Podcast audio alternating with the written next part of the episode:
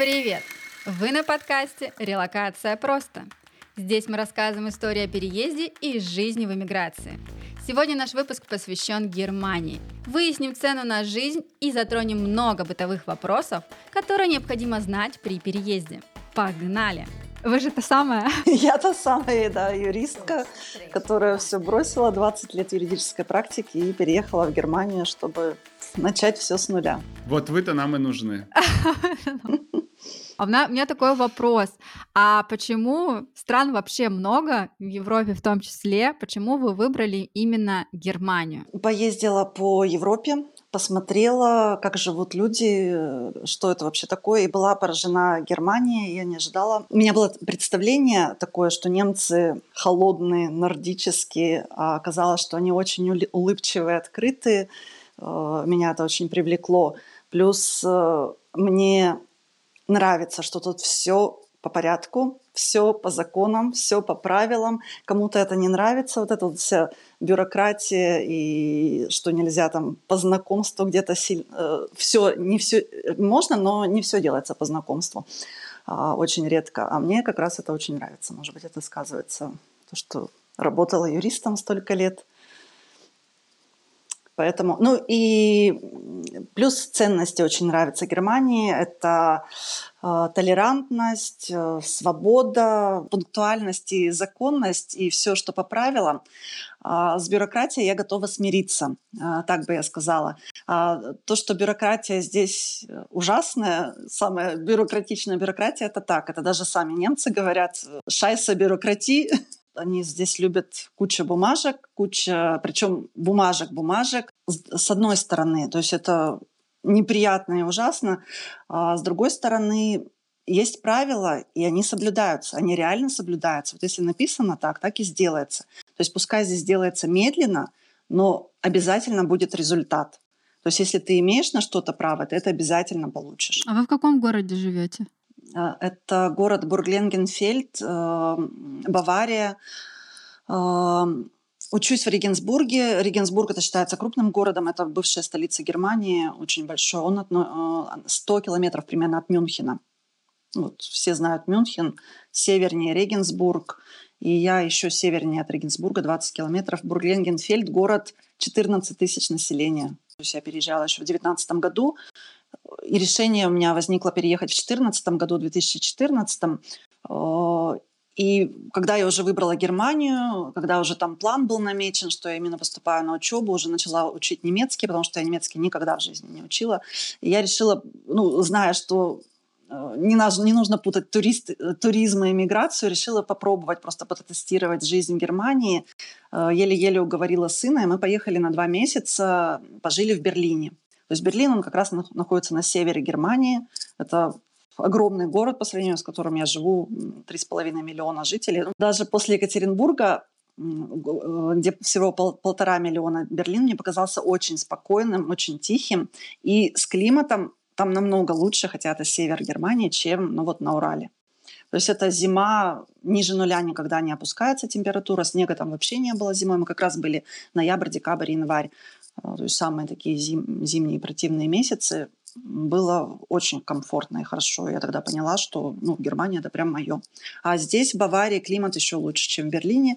Здесь вообще нет ветра, ну, за исключением там два раза в год ураганов настоящих, но это день можно пережить. А так вот сделал прическу себе, ну, если бы я делала укладку, и весь день ходишь, у тебя ничего даже не разовьется. А вот по поводу отопления и вообще вот этой зимы. Как, как вы пережили эту зиму? Потому что говорят, что все, Европа мерзла. Нет. Но в, в этом году была очень теплая зима. И из этого, так как это уже была третья моя зима в Германии, но после уже переезда именно окончательного, она была очень теплой. А с отоплением... тоже все прекрасно. А, а не было никаких вот этих подзаконных актов о, о том, что нельзя повышать температуру в помещении? По-моему, в Швейцарии объявили, что там выше восемнадцати градусов будет уголовное наказание. Нет, нет, такого точно не было. Понижали температуру в бассейнах, и то осенью, там что-то на градус. Сейчас обратно вернули. и убирали подсветку, с, ну, может быть, даже и не вернули еще с каких-то там зданий, то есть там с десять, типа, типа отключали подсветку зданий. А у меня вопрос давай, следующий давай. По поводу языка. Вот как вы справились с этим? Вы говорите, вы никогда не учили немецкий. А сколько вам времени заняло, чтобы выучить язык так, что вы можете сейчас учиться не абы кому, кем, а уже программистом? До сих пор учу немецкий, и я считаю, что я плохо говорю. Но до такого уровня, где вы уже живете в стране, можете куда-то обратиться и понять, самое главное, понять, что вам в ответ говорят. Да, проблема не только сформулировать вопрос, но и понять, да, что ответили. Потому что, когда я учила в школе язык, ну, английский это тогда был. У меня тогда не было мотивации. Я вообще начинала учить язык, это был Советский Союз. Какая там мотивация была? Я жила в Сибири, где-то там в глубине, когда я куда-то уеду за границу. А здесь была мотивация, поэтому было легче, было проще. Плюс это было все-таки не школьное обучение. Я начинала тогда в Екатеринбурге, Гёте-Институт. И когда ты приходишь уже взрослый, ты знаешь, для чего это тебе нужно, ты за это платишь все-таки. Это более осознанно. И, и плюс подача, опять же, была другая, когда тебе там улыбаются, когда тебе просто дают, дают какие-то материалы, рассказывают, никто тебе не заставляет, никто не ставит оценки. Это совершенно другой уровень обучения. И я бы, я бы сказала, даже это было намного проще, чем в школе учить. То есть, ну, мне тогда еще не было сорок, но почти сорок было. Потому что главная мотивация. Для чего это нужно? Мотивация и когда, и когда платишь. Не, ну сейчас я продолжаю учить немецкий бесплатно. А давайте вот поговорим. То есть вы э, приняли решение, еду в Германию, э, идете, поступаете еще в Екатеринбурге на как, определенные курсы, да, это какие-то курсы. Вот, вы сколько времени вы учились в Екатеринбурге, потом поехали, вот поэтапно, какого этапа достигли в Екатеринбурге и потом отправились в Германию? И как вы попали на бесплатные уже языковые курсы? В Екатеринбурге я пошла в Гёте-Институт. Я там проучилась несколько месяцев. Я сдала на уровень А один. Потом мы поехали два месяца, пожили в Берлине, там тоже учили. И в Екатеринбурге, когда я была, то есть я закончила А два. И у меня был на момент поступления сертификат А два. Вот примерно такой у меня был уровень, когда я приехала в Германию. А вот на языковые курсы как вы попали? Бесплатные? Сейчас бесплатно я учусь, потому что я уже знаю, где найти все эти возможности. Тогда это были тоже платные курсы при университете. Обучение в университете бесплатное, в государственных их очень много вузов. И есть еще такая возможность поступить без языка. То есть это не при всех университетах, а при некоторых есть курсы языковые. То есть вот мой университет в Регенсбурге требовал на тот момент, что у тебя должен быть минимум А два, и ты можешь, поступ, поступив уже, ну вот я поступила конкретно на информатику, но не приложила языковые знания, потому что там минимум бэ один или бэ два нужен был на тот момент, бэ два, по-моему. То есть я приложила свой сертификат А два, поступила уже как студентка и учила в университете именно язык. Полтора года я учила немецкий, то есть это тоже платные курсы, но они обошлись мне даже дешевле, чем вот в Екатеринбурге Гёте-Институт. Ну и уже это ввели носители, уже конкретно тут программа была направлена для обучения в университете, чтобы можно было и учиться, и там какие-то научные работы писать и изучать. Как вы сейчас оцениваете свой уровень языка? Ну, у меня есть сертификат на С один, но реально, да, то есть это нужно было минимум на бэ два сдать, чтобы начать обучение в университете, но вот я смогла сдать на С один, но реально я считаю, что намного хуже. То есть я понимаю все, а с говорением у меня, конечно, проблемы. И мне кажется, после того, как я перестала вот именно целенаправленно целый день, ну не на целый день, то есть полдня на курсах учишь язык, сдала экзамен, и мне такое ощущение, что он откатился наоборот назад. Ну, может быть, это просто мое личное ощущение. И опять же, у меня сейчас нет страха говорить. То есть я знаю, если мне что-то надо, я спрошу, скажу, поговорю, пообщаюсь. При усердном занятии что-то получилось два с половиной года, да, у вас ушло где-то? Два, наверное, года, да. То есть в целом полго- полгода... Да, А один, А два. Чтобы хотя бы уже понимать местное население. Это, кстати, очень-очень важно. Еще понимать, потому что сказать еще скажешь, а вот понять. А как они вообще реагируют, ну, на людей, которые плохо говорят? Да, или с ошибками. Никак. Не поправляют. Ну, опять же, есть люди разные, но я в общем, в общем, подавляющее большинство. Когда вот я только приехала, и когда у меня были отвратительные знания немецкого на уровне а два, меня все время радовались и меня хвалили. «А, какой хороший у вас немецкий, как вы хорошо говорите, какая молодец! Там приехали из России, вау, там, не знаете, так немецкий хорошо». Сейчас уже у меня стал уровень лучше, меня уже хвалить перестали. Как раз сказали про эту шутку, про то, что если европейцы типа тебя хвалят, ну, это они так типа милость ебутся. А нет такого, что переходят сразу на английский? Вначале такое было, да. Не, ну реально это очень поддерживало. То есть когда ты там не можешь что-то сформулировать, а тебе улыбаются, поддерживают, хвалят, это дает какой-то стимул и желание дальше продолжать учить. Потому что, ну, страшно. Страшно же вначале говорить, что вау, тебя не поймут. А вы пошли учиться на, информир... на информатику, на программирование, да, потому что хотели переехать в Германию, или это тоже было одной из ваших новых мечт? Но первоначально почему я пошла? Потому что я хотела переехать в Германию. И я стала искать уже, чем я могу здесь заниматься. Потому что работать юристом я не могу. Это разные системы права. То есть это заново переучиваться. Переучиваться это очень много времени занимает. То есть тут на юриста учатся практически так же, как на врачей. Очень долго, очень сложные госэкзамены. И плюс для этого нужны знания... Отличные знания немецкого, не такие, как сейчас у меня. И еще плюс, вернее, минус, почему я не пошла переучиваться на юриста, потому что это, опять же, будет специально завязанное на одной стране, на Германии. Я не знаю, может быть, я потом захочу куда-нибудь еще поехать. Все-таки программирование — это такая специальность. Ну и плюс я проходила... Профи... То есть стала думать, раз я не буду работать юристом, кем я могу работать. То есть достала из своих там закромов, чем мне нравится, чем мне нравится заниматься, чем я могу заниматься. И проходила профориентирование. И вот мне как раз показало, что одна из специальностей — это информатика тоже.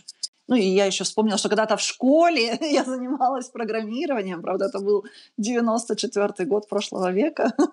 И мне нравилось, и получалось. Вы прям этот, а, мотивационный у нас.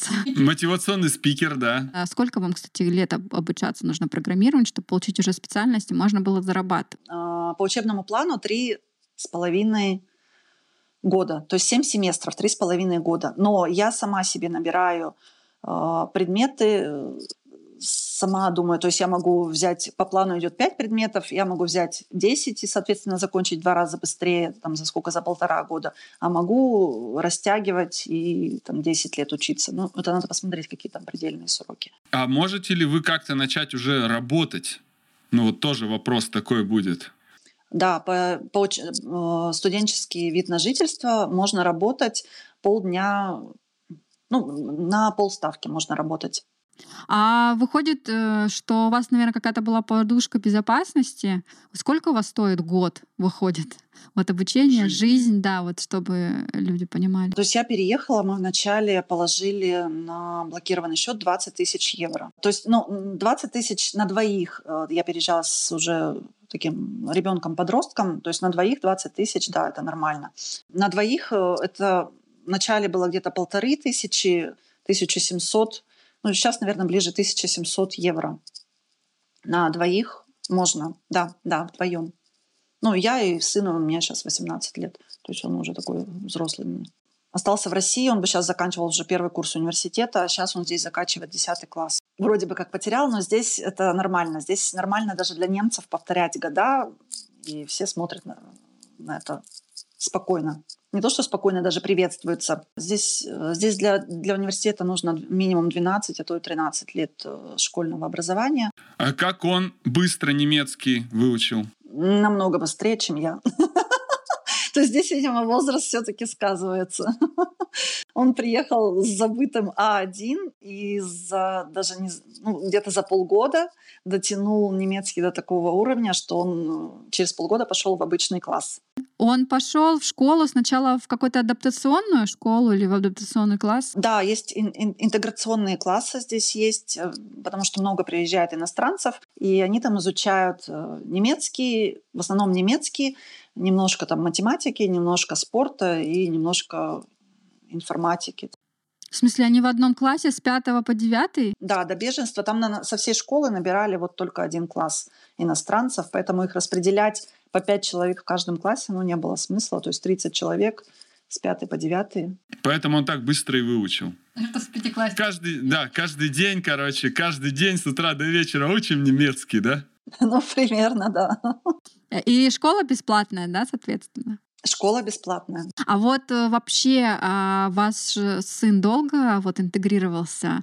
Среди немцев, к сожалению, нет друзей. У меня тоже нет друзей среди немцев. Он просто общается очень хорошо с одноклассниками, да, там одноклассники у него все, получается, немцы, общается, но именно дружит, нет. Сейчас вот э, он задружился с ребятами, с, ну, не сейчас, с прошлого года у нас очень много пришло, приехало беженцев из Украины, и вот он сейчас дружит с украинцами.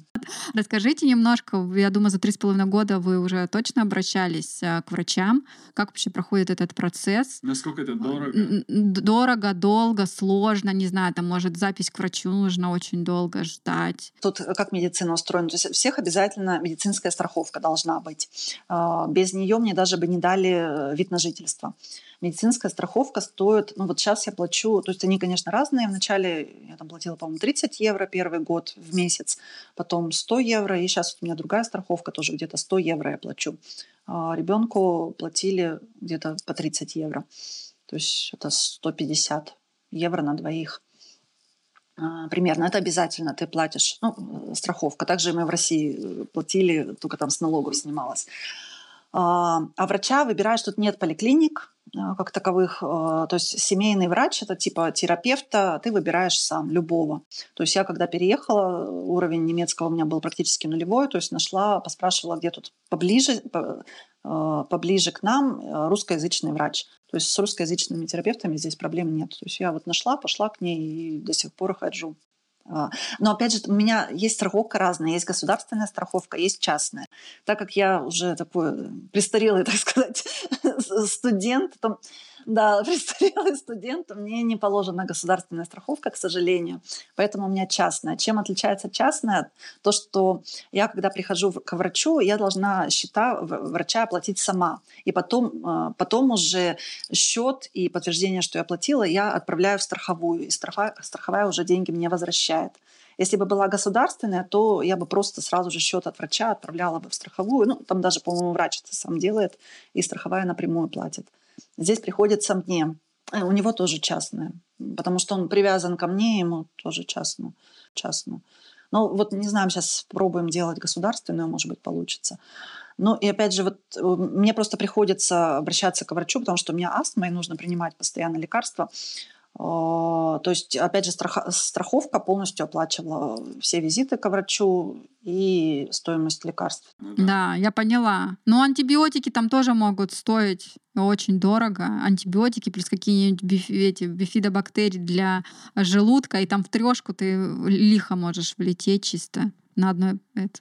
Так что это приятный бонус. Я хочу узнать, вот, например, про маленький город, да, то есть как вы его вообще выбрали, и стоит ли стремиться ехать в большой, да, типа Берлина, или можно выбрать, ну, для себя какой-то тоже маленький город, и там, возможно, будет подешевле, а может нет, вы нам подтвердите или опровергните, ну, то снять тоже жилье, транспорт там, может, будет подешевле, или там единая какая-то цена тарифная идет, вот эти вот моменты. Или там маленький город, это такой нормальный город, где все есть, просто мало количества населения, или это как у нас в России, заехал чуть-чуть, отъехал МКАДа, и все, и трындец. Да. Закончилась цивилизация. Закончилась Россия, да. Чем мне нравится в Германии, что здесь равномерно все распределено. Большой город, маленький город, разницы нет. То есть, да, здесь маленький город, это им, он именно по площади и по количеству населения маленький. А так все есть. Куча торговых центров, транспортное сообщение, школы. По ценам, цены везде по всей Германии одинаковые на продукты, на одежду и так далее. То есть независимо от того, в Берлине, в Мюнхене. Мюнхен самый дорогой, Берлин он вообще не очень дорогой. То есть даже не на втором месте, на третьем или на четвертом по дороговизне в Германии. То есть цены везде одинаковые на все, за исключением жилья. То есть жилье, да, это... Чем более востребованный город, то есть, по-моему, самое дорогое жилье как раз в Мюнхене, там Во-первых, это очень дорого, во-вторых, практически невозможно снять. Почему вот мы не поехали, сразу же рассматривали маленький городок. Но и вот даже Регенсбург, где я учусь, где у меня университет, там сто семьдесят тысяч жителей, то есть по сравнению ну, с тем же Екатеринбургом, в котором я жила, это тоже практически деревня. То есть я воспринимала этот город вначале как деревня, сейчас уже нет, переехав вообще в микрогородок. Там подешевле жилье, но я там тоже не смогла снять. Почему я вот уехала в такой, в малюсенький? Потому что там огромная была очередь на, на жилье. То есть на просмотр приходило по тридцать человек. И, ну, и стоит это тоже дешевле, чем Мюнхен, но дороговато. Поэтому вот мне удалось снять в моем Бургленгенфельде. Это было и дешевле, и меньше проблем. А жить... Ой, как жить? Ну, тут нужно смотреть, конечно, по людям, как если ты привык к мегаполису, это будет очень сложно. Но я устала от мегаполиса, устала от этой вот гонки, от этих пробок, от этого шума. И из-за этого и я вот наслаждалась и наслаждаюсь. Ну, какие принципиальные отличия, кроме того, что там, не знаю, в Берлине, условно, там метро и много людей, а здесь нет? Какие вот отличия, не знаю, там магазины круглосуточные есть? Нет. Аптеки круглосуточные? Аптеки дежурные есть. Это обязательно. Но я не знаю, как они в нашем городе. Здесь нет проблем с транспортом. С транспортом. То есть здесь дети любят ездить в школу в соседние города, потому что они выбирают, ну вот, вот понравилась та школа или это. И без проблем ездят, потому что м, транспорт отличнейший. Мне очень нравится общественный транспорт. Замечательный. Говорят, дорогой же в Германии транспорт. Дорогой, да, дорогой, но тут есть всякие под себя. Можно, если ты приезжаешь как турист, это тебе будет дорого. Но если ты живешь, можешь найти такие проездные, такие возможности, что это тебе будет очень дешево. Ну, автобус, автобусы, мерседесы, электрички, ну, это шикарные электрички, которые с мягкими сиденьями, со столиками, с туалетами. Очень чистые, свободные, тут нет давки. Ну и ходят, да, по расписанию, все ходят по расписанию. Опять же, многие, кто уже давно живет в Германии, любят ругать, что вот этот немецкий транспорт опаздывает и отменяет. На целых тридцать секунд опоздал, да? Примерно. Да, прикольно. Так, значит, транспорт у нас. А вот вы говорите, можно под себя подстроить. Вы куда-то ездите на транспорте часто? Я езжу практически каждый день, потому что я живу в одном городе, а учусь в другом. Так, вот сколько у вас выходит? Для студентов выдается проездной. Можно сказать, бесплатно. Да, по всему региону. То есть это не только по... Ну, по региону не по всей Баварии, а вот по нашему там Регенсбург и еще ближайшие города примерно в тридцати километрах. Что, мне кажется, если и иметь какой-то удаленный доход, поступил в универ и живи себе, тебе все плюшки. Кстати, многие так и делают, даже растягивают учебу, либо когда уже заканчивают, идут там на магистра учиться или еще где-то там семестр берут дополнительно, потому что для студентов очень много плюшек. Я плачу все равно взнос, то есть я плачу сейчас это сто шестьдесят евро в семестр, то есть в полгода это вот как раз сто евро выходит на проездной и шестьдесят евро типа там на какие-то вот бюрократические, не бюрократические, какой-то взнос именно в сам университет. Ну, просто сравнение, если бы я покупала бы проездной, чисто вот кататься в университет, он мне бы стоил сто сорок евро в месяц. А так я плачу сто евро за шесть месяцев. И плюс покрывает это мне большую сеть на любом транспорте. Это прям... А вы когда поступали, что вы сдавали? Как вы поступили? Это вообще сейчас возможно? Это сейчас возможно? Это возможно, да. Это, ну, это всегда было возможно, но для меня это тоже было открытие, когда я начала смотреть, куда мне переезжать, я узнала, вау, оказывается, в Германии есть бесплатная учеба, и причем даже можно и на английском учиться, не только на немецком, но и на английском можно учиться тоже бесплатно. Так вот она где, плюшка-то зарыта, так, да? Подождите, подробнее. Теперь все сначала. Теперь все сначала, хорошо. В Германии бесплатно, в государственных университетах, в университетах, которых где-то четыре сотни, наверное, ну, то есть выбор огромный. Образование бесплатно для всех, не только для немцев, не только для граждан ЕС, а для всего мира, не зависит от национальности, от твоего гражданства, для всех образование бесплатное. Поступление, никаких экзаменов сдавать не надо. Ты просто написал подал документы, это заявление, я хочу учиться, приложил, что у меня есть законченное двенадцатилетнее обучение, ну вот у меня было десять лет школы, и плюс университет у меня был, то есть университет зачелся до недостающих годов. Написала резюме и написала, ну письмо мне даже, по-моему, не надо было мотивационное писать, это для визы надо было. И все. И все. И тебе прислали приглашение.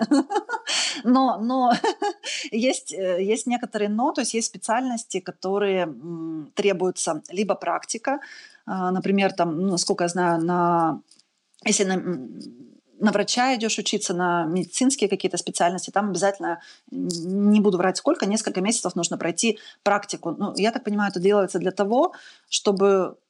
Ты вообще хотя бы поприсутствовал в больнице в качестве, там, посмотрел, что это и как там делается, и либо понял, да, это мое, я хочу тут рабо- раб- учиться и потом работать, или понял, что это не мое, и лучше вообще не тратить время всех и вся, и не подавать документы в университет. То есть такого вида практика. И некоторые там какие-то творческие специальности, архи- архитектура или еще какие-то там... не знаю, какие там еще творческие специальности есть, то есть могут там какие-то работы, эскизы и так далее, ну, что ты умеешь рисовать. Интересно, можно на видеомонтажера учиться? Да можно, здесь, здесь миллион специальностей. Если есть изначально, но у меня... На английском можно, но на английском меньше вариантов, но и тоже есть, можно поискать. А это хороший этот... Блин, стоит-то вообще ничего...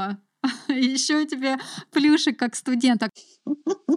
Насколько долго это оформление вообще, ну, процесс занимает? Поступление в университет, то есть направление документов и получение ответа — это одно. И получение визы — это было совершенно другой, другой же процесс. То есть это, получается, с мая начала уже собирать документы. Ну, что-то у меня уже было, что-то было переведено, был сдан экзамен по языку. На сборы, на подготовку. Вот это ушло примерно полтора месяца на этого пакета, чтобы отправить потом в Германию. Потом мы ждали ответ очень долго, потому что есть тоже разные вузы, которые принимают напрямую документы. Я подавала в три вуза, в три университета. Те, которые принимали напрямую, они ну, вот буквально, не знаю, в течение там, нескольких недель дали ответ, что да, да, пожалуйста, мы вас берем. Два вуза принимали через, есть такая организация UniAssist, то есть они где-то пятьдесят процентов вузов через нее принимают документы.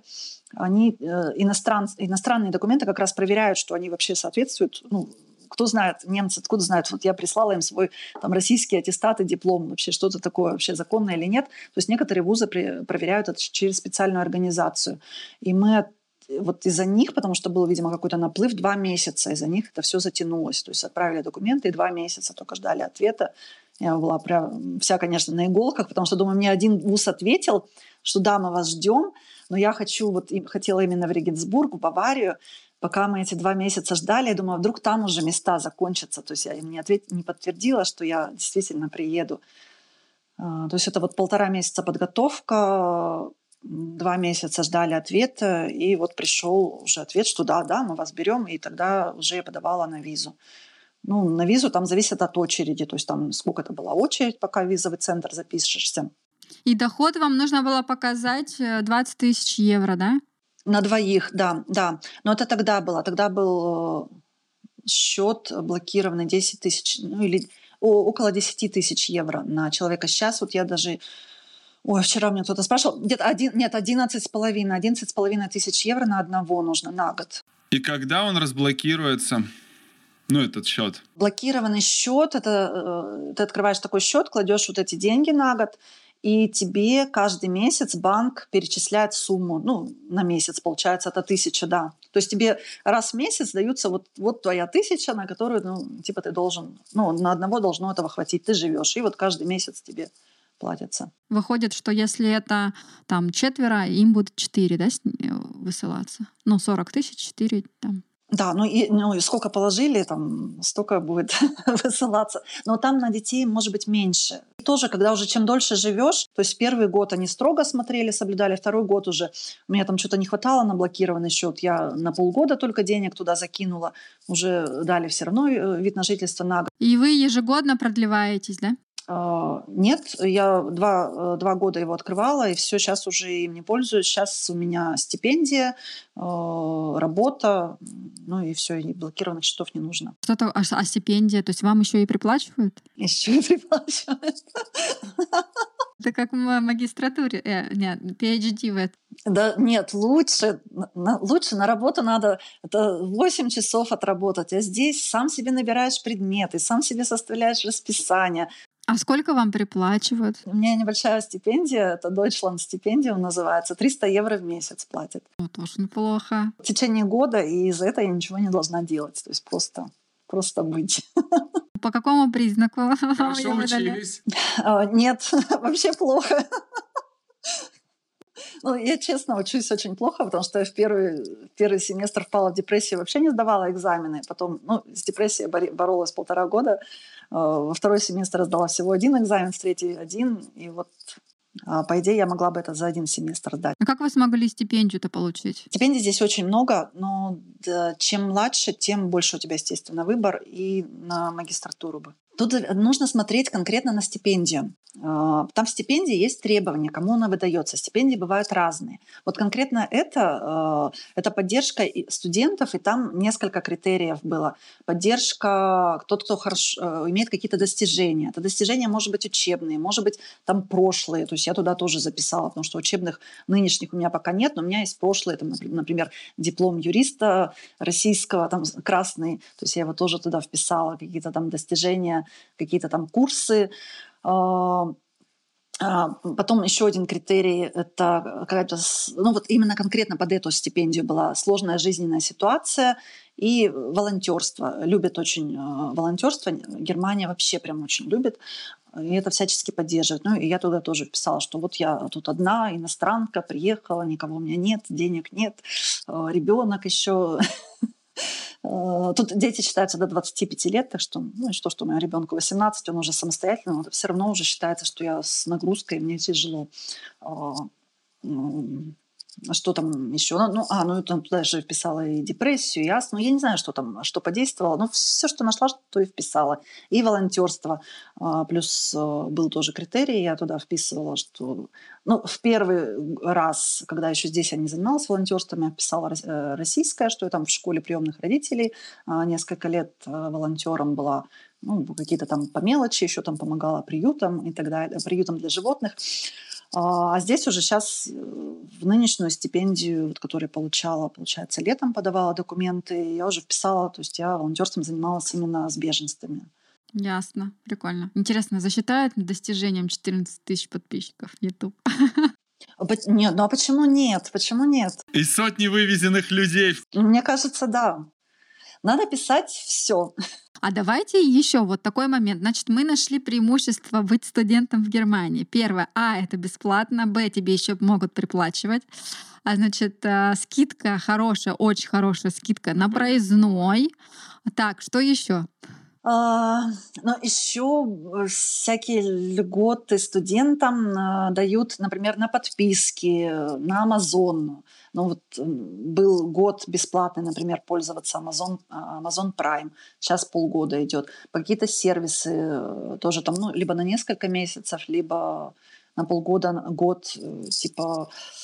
Apple Music, ну, еще какие-то, вот какие-то сервисы по, по, по подписке тоже. Подтверждаю, подтверждаю, потому что можно приобрести технику Apple со скидкой, если ты студент. Да, да, да. А там, не знаю, в кафе, вот у нас там... Есть ли студенческие столовые? Вот, вот к чему мы Студи... идем. Есть, есть. В университете это обязательно, это называется Менза, студенческая столовая. Кстати, да, и там очень дешевое э, питание, потому что не знаю, как в Сербии, но в Германии очень, дешев... очень дорогие кафе и рестораны. То есть если продукты... Ну вот я когда переехала, сравнивала, цена была на одном уровне, качество выше намного в Германии э, по цене на продукты в магазинах, то кафе и рестораны намного выше цена, чем вот в России, например. То в студенческих столовых это дешево.